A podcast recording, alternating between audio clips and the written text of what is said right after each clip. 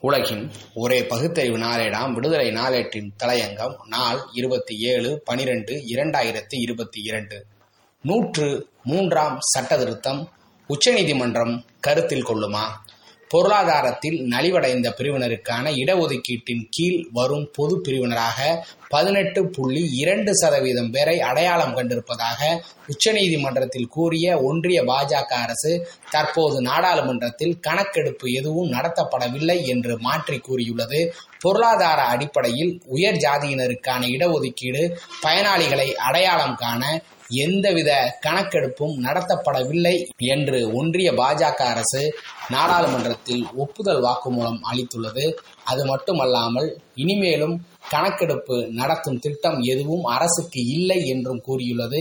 இதன் மூலம் ஒன்றிய அரசு இந்த விவகாரத்தில் முன்பு உச்சநீதிமன்றத்தை ஏமாற்றி தவறாக வழிநடத்தியது தற்போது வெளிச்சத்திற்கு வந்துள்ளது. பொருளாதாரத்தில் நலிவடைந்த உயர் ஜாதியினருக்கான இடஒதுக்கீடு என்ற பெயரில் உயர் ஜாதியினருக்கு பத்து சதவீத இடஒதுக்கீடு வழங்கும் நூற்று மூன்றாவது சட்ட திருத்தத்தை கடந்த இரண்டாயிரத்தி பத்தொன்பதாம் ஆண்டு ஒன்றிய பாஜக அரசு கொண்டு வந்தது. ஆண்டுக்கு ரூபாய் எட்டு லட்சம். மாதம் ஒன்றுக்கு சுமார் அறுபத்தி ஆறாயிரம் ரூபாய் வருமானம் ஈட்டுபவர்களை ஏழை என்று வரையறுத்தது. இந்த சட்டம் அவசர கதியில் கொண்டு வரப்பட்டது.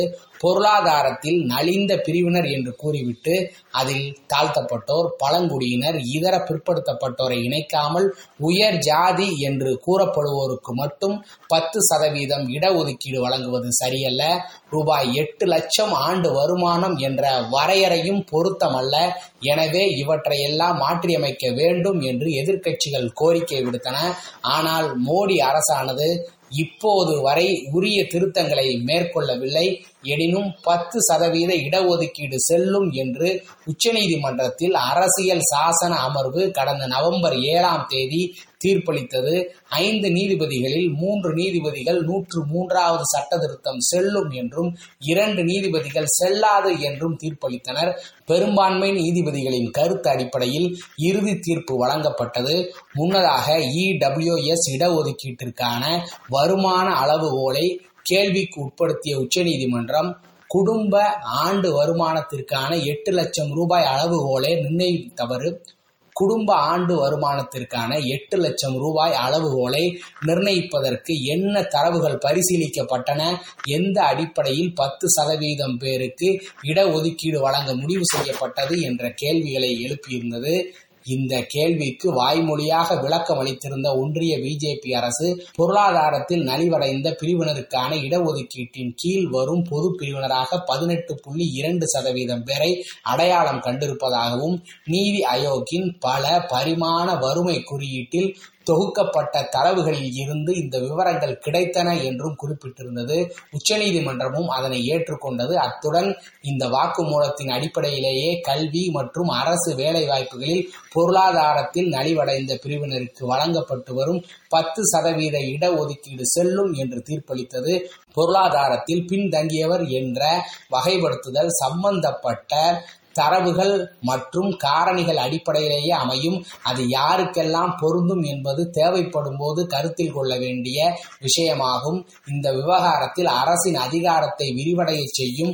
அரசமைப்பு சட்ட திருத்தத்தை கேள்வி கேட்க முடியாது என நீதிபதி தினேஷ் மகேஸ்வரி கூறினார். இந்த தீர்ப்பு வெளியாகி ஒரு மாதத்திற்கு மேலாகிவிட்ட நிலையில் பொருளாதாரத்தில் நலிந்த பிரிவினருக்கான இடஒதுக்கீட்டை பெறும் பயனாளிகள் குறித்து திரிணாமுல் காங்கிரஸ் எம்பி சஜிதா அகமது குளிர்கால கூட்டத்தொடரில் எழுப்பிய கேள்விக்கு ஒன்றிய அரசின் சமூக நீதி மற்றும் மேம்பாட்டுத்துறை அமைச்சகம் பதிலளித்துள்ளது. அதில் பொருளாதாரத்தில் நலிந்த பிரிவினருக்கான இடஒதுக்கீட்டு பயனாளிகளை கண்டறிய கணக்கெடுப்பு எதுவும் நடத்தப்படவில்லை. அதேபோல் பயனாளிகளை கண்டறிய கணக்கெடுப்பு நடத்தும் திட்டம் எதுவும் இல்லை என்று விளக்கமளித்தது அதிர்ச்சி அளித்துள்ளது அதாவது பொருளாதாரத்தில் நலிவடைந்த பிரிவினருக்கான இடஒதுக்கீட்டின் கீழ் வரும் பொது பிரிவினராக பதினெட்டு புள்ளி இரண்டு சதவீதம் பேரை அடையாளம் கண்டிருப்பதாக உச்சநீதிமன்றத்தில் கூறிய ஒன்றிய பாஜக அரசு தற்போது நாடாளுமன்றத்தில் கணக்கெடுப்பு எதுவும் நடத்தப்படவில்லை என்று மாற்றி கூறியுள்ளது. ஆக உச்சநீதிமன்றத்தில் தவறான தகவலை கூறி தனது நூற்று மூன்றாம் அரசமைப்பு திருத்த சட்டத்திற்கு ஆதரவான தீர்ப்பை பெற்றுள்ளது. இந்த தீர்ப்பை எதிர்த்து மறுசீராய்வு மனு தாக்கல் செய்யப்பட்டு அதற்கான விசாரணை உச்சநீதிமன்றத்தில் நடந்து கொண்டிருக்கும் இந்த காலத்தில் நாடாளுமன்றத்தில் ஆளும் கட்சி தரப்பில் தரப்பட்டுள்ள இந்த தகவல்களை முக்கியமாக கருத்தில் கொண்டு நூற்று மூன்றாம் அரசமைப்பு சட்ட திருத்தம் செல்லாது என்று உச்சநீதிமன்றம் தீர்ப்பளிப்பதுதான் சரியானதாக இருக்க முடியும் என்று எதிர்பார்க்க ஒவ்வொரு குடிமகனுக்கும் உரிமை உண்டு. எங்கே? பார்க்கலாம். நன்றி. வணக்கம்.